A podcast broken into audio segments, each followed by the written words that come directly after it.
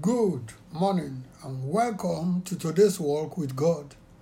Please let us give thanks to the Almighty God. Tell God, say, My Lord and my God, I thank you for the joy and the confidence of being your child. I'm sincerely grateful to be your child, my Lord, my God. Therefore, I thank you for the joy and the confidence that I have as your child. In Jesus Christ's name, we give thanks. Amen. Let us pray to our God. Tell God, say, My Heavenly Father, please show me mercy. Save me from every plot of both known and unknown enemies. The name of Jesus Christ. You know those I don't know, oh Lord, you know all things. Therefore, my Heavenly Father, please have mercy on me and save me from every plot of both known and unknown enemies. In Jesus Christ's name, we pray. Amen. Job chapter 1, verse 8. Job chapter 1, verse 8. From the New King James Version, I read Then the Lord said to Satan, Have you considered my servant Job? That there is none like him on the earth, a blameless and upright man, one who fears God and shuns evil. Full stop. Praise God. Wow, this is great. Did you listen to Job's testimonial as presented by God Himself, not by man? What better appraiser can a person have than that which is given by the infallible judge, the Almighty God Himself? Now, you see, to walk with God is to live for God.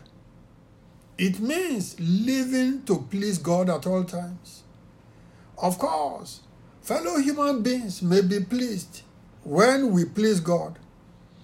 But at other times, human beings may be displeased with us while God is pleased with us. What should matter to us at all times is that we are pleasing God. That's all. Just imagine the endearing tone with which God Almighty mentioned Job to Satan. God said, My servant Job.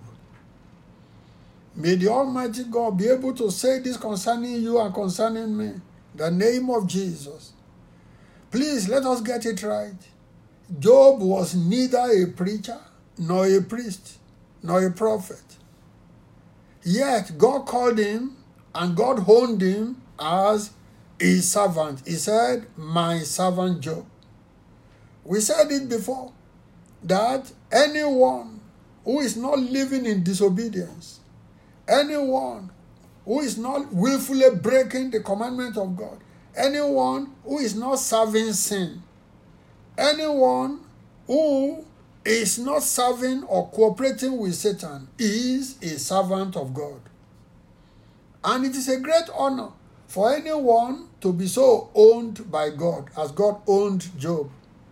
This witness by God for Job settles the question of whether it is possible to be blameless or not. Job in the Old Testament era was blameless and upright. So, no one in this New Testament era, no one whom Jesus Christ died for, has any excuse for not living a blameless life. Godliness will not chance on us. Job chose to fear God and he decided to walk away from evil. It was in the exercise of his free will. We have the Word of God, we have the Spirit of God. The grace of God is supplied to us daily. It is up to us to decide and determined to please God and make it our foremost aim. God was so pleased with Job that he bragged with it to the devil. May the Almighty God be able to brag about you, brag about me. Let us pray. Almighty God, we thank you for the life of Job, quite exemplary, and you are tested to it.